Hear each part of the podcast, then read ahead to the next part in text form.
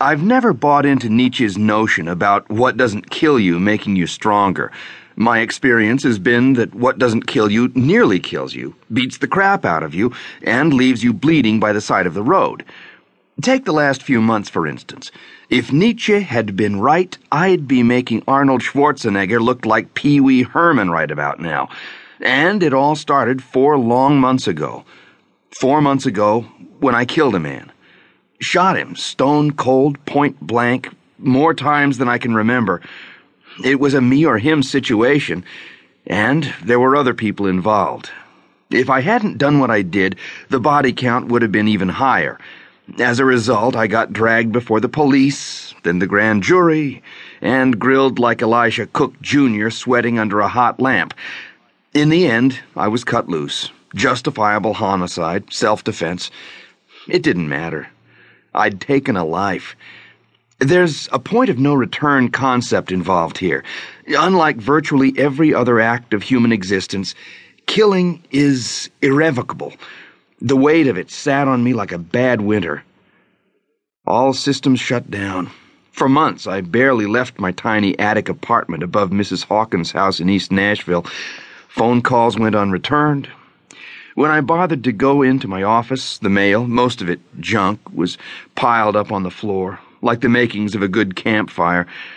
The days went by in a blur, an endless mire of sleep, sometimes 16 or more hours a day, interspersed with moments of wakefulness that were so foggy and sleep logged they seemed as if in a dream. I remember paperbacks, lots of paperbacks. Sometimes I'd wake up, still in my clothes, with piles of them scattered haphazardly across the rumpled bed sheets, wadded up next to me. And jazz. The small clock radio by my bed stayed tuned to the all jazz public radio station outside Nashville and played softly, day and night, night and day. During a rare venture into the outside world, I managed to impregnate the woman with whom I'd been involved for several years. She had her own problems. This was her way of dealing with them. For a while, it seemed the prospect of parenthood in my 40s would put the spark back, but it didn't. Ultimately, I had to come out of it. I thought I'd walk away from it, just chuck it all and start over. But that's easier said when you're 20 or even 30 than when you're in a staring contest with 45 and you sense that 45 ain't gonna blink first. In the end, it was the money, or lack of it, that drove me back to work. I'd borrowed a couple of grand from my parents, who are retired now in Hawaii, but I couldn't face going back to that well again. So, I went back out in the world. It was just like starting over again, just like six years ago when I first hung out my shingle as a private investigator.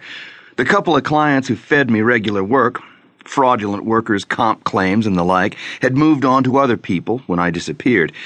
The few calls I'd gotten through with my tiny ad in the yellow pages never called back when they couldn't find me.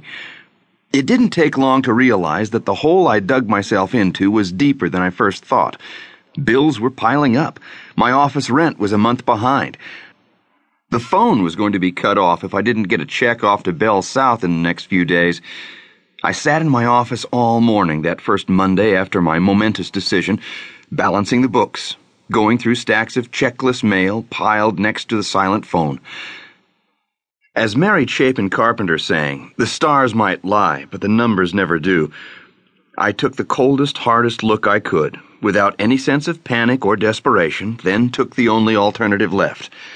I called Lonnie. I met Lonnie about a hundred years and another life ago, back when I was a newspaperman. This was when I was writing features for the newspaper, even before I got transferred to the state capitol beat. I was doing a piece for the living section on people who'd come to Nashville to make it big in country music and then been forced to take other jobs when the record companies didn't pile dump truck loads of money on their front porches. Lonnie had come to Music City from Brooklyn. I'd heard him sing. He should have stayed home. But you can't tell these people anything. They all think they're the next Winona or Shania or Clint or Garth or one of those other odd sounding names. After a couple of years scraping by on Lower Broad, tending bar part time and playing open mic nights,